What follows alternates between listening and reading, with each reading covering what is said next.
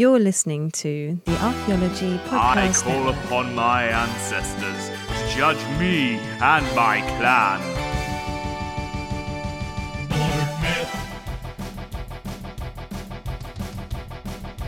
Modern myth. Modern myth. Taking up the story from the knowledge that we seek. Hi, listener. Have you ever had one of those days? You know, the one where you're constantly wrong and everything you say is just completely wrong from the wrong perspective because you're just a little bit of a snowflake and you actually hate your own culture and your own identity and all that junk. Well, I don't on either account, and I find it funny that that's the way in which we have to talk when we talk about history. So, on the back of a very interesting Twitter conversation, I want to talk about repatriation in a very broad sense. Uh, this might be a bit more of a kind of like a series of podcasts and such like that. Uh, but I want to kind of ground what I'm thinking and the kind of framework I'm working with. The truth is that I don't have a book's worth of theory that's completely rooted in super good praxis or anything, and it's something I'm constantly working on and I'm trying to improve as an individual who's just really interested in making repatriation a part of the wider kind of policy of decolonialization when it comes to history. What's very important to me is that the history of Britain is has never been properly dealt with or sorted out. A lot of the time, what we have is situations where people talk about history and heritage, but they haven't come to terms with it. And what I mean by that is I find people very kind of, they're very eager to talk about the benefits of empire and that maybe colonialism wasn't all that bad, but they're very, very reluctant to talk about the bad outcomes of colonialism and, more importantly, the material effects of colonialism. So in this modern myth moment, I'm hoping that to kind of talk about um, museums and their materiality, and that's kind of that correspondence to what repatriation is and can mean. Britain has a vast amount of stolen and acquired artifacts of international origin. It's time to give them back. The British Museum is not alone in its collection of colonially, colonially acquired artefacts, but it certainly provides an archetype of the kind of institutions and situations I want to talk about. After a long Twitter conversation, I was forced to really consider how I was affirming the case for repatriation, even if it was against a possibly bad faith actor. I was challenged by someone who believed that not only had the Elgin Marbles been taken with a consent in Greece, but that in fact the U K was more eligible to have the marbles than modern Greek populations.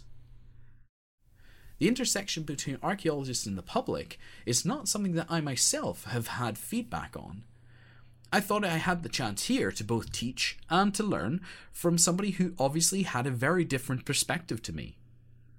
And uh, maybe it wasn't good practice to keep going on and on, but I hope that at least someone looking in on the conversation would take time to consider my counter-arguments. I felt that very much the points put forward by this individual are reflective, at least the outcome, for repatriation in modern society, where the material culture is kept in museums in the global north, that is, Europe, America, and the like, and it's never returned to the communities to which it belongs, which just so happens to be com- countries in the global south. The conversation when it comes to repatriation is not just a simple dichotomy. It is not simply whether they return the items or keep them here, with doing nothing as a neutral ground. It's It is actually a question of fundamentally changing the way in which museums operate. We aren't debating one or two routes. We're asking whether to keep things as they are or we're going to develop and grow. With this in mind, it's not surprising that the desire to move beyond the glories and, honestly, trophies of empire and materially admit the harm flies in the face of nationalistic pride upon which many people's worldviews are built. If you believe that tradition is how we should organize, then radically changing the past, or who has the past, is very dangerous. So, my stance is really very much repatriate everything. Everything taken under colonial rule. That's it. Gone. Bye-bye. No recourse. And the reason I hold such an extreme view is because I cannot see an incremental step from where we currently are to what I think is fundamentally a transfer of power. Museums are rooted in colonial hubris. They are testaments to the conquests of colonial empire, and as such, without that plunder, how are they to exist? This is certainly not the premise that I met in my online debate. No, instead I was led to believe that despite these things being taken, they were indeed in the best place for the items. They belonged in a museum. And who was deciding that? Well, of course, we decided that. To redistribute these material items would also put the money where the post-colonial words are. It would be an admission of guilt. Now, do I think that the modern-day Briton should f- personally feel ashamed by what they did by being born in this country? No, of course not. That is nonsense, and no one is saying that. However, I do want the state to recognise that by having empire, they plundered these other cultures and became rich off that stolen wealth. Thus, all of us who live in the U K today owe our prosperity in the British economy to that boost throughout the colonial age. So how do we resolve such an issue of wealth? Firstly, we look at how recent it has happened. Colonialism generally ended after the Second World War, with many colonies gaining their independence. But no doubt, well into the seventies there was still residual power being held by over other nations by Britain. As an example, Kenya declared independence only in nineteen sixty-three. No doubt, you know people older than the independent Kenya. So where does this leave us today, however? How is this meaningful?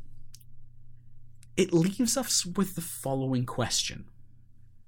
Having rescinded all political power, having withdrawn military troops, having recognised new leadership, at which point materially did the colonial power rescind its hold over other people's history? By keeping these items, are they not continuing on the aspect of colonialism in which a population would have their history taught to them, often, as in the case of Zimbabwe, twisted for political and racial reasons? So I ask, if we are not keeping them so as to remove history from these places, how are we able to claim that all these communities can reach and see their own heritage? Why are museums still arranged in the colonial framework? Consider perhaps what it would mean for these items and materials to be returned. Would countries like Ethiopia begin then analysing their own history, connecting it to contemporary excavation to build up a more coherent picture of the archaeological record? Would it then lead people travelling to particular countries to see to see certain parts of heritage, like they currently do to see Stonehenge? Isn't it possible for a country wanting the return of its items to behave in such a way to appease Britain on the world stage, in the hopes that such favour could warrant the return, particularly if so de- they so desired, those items? I not only think that sometimes this happens, I think this is established foreign relations. And I want it to stop. The imbalance, the effective blackmail, the dangling of carrots, the system of holding and maintaining heritage that was taken under colonial rule or under flimsy conditions really has to stop. And we have to consider that it's not just enough to acknowledge the horrors of imperialism or of empire, but we have to make meaningful changes to actually address that beyond just saying, yeah, it was kind of bad, wasn't it? Because inevitably people will reach for something that makes Britain sound as if they weren't that bad. And in the same way we criticize people downplaying the Holocaust, we should be criticizing people who downplay all these awful atrocities. There should be no atrocity for which imperialism or colonialism was acceptable. And we need to repatriate everything as a matter of foreign policy, as a matter of decolonization, as a matter of morality. So I ask you, where do you stand on the matter of repatriation? If you don't agree with me, tell me. Come and tell me on Twitter at Archaeologist. I will be more than happy to have a conversation with you, and perhaps we can both learn something. Perhaps there's something I haven't thought about, or there's a, perhaps a way I've argued that's not great.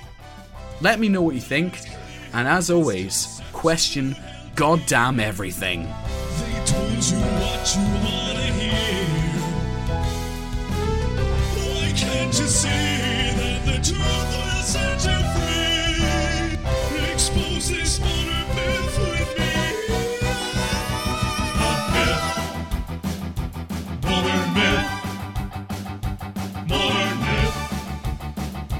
Modern myth. It's a modern myth, oh yeah. Modern myth, modern myth, it's a modern myth, oh yeah, it's a modern myth, oh yeah.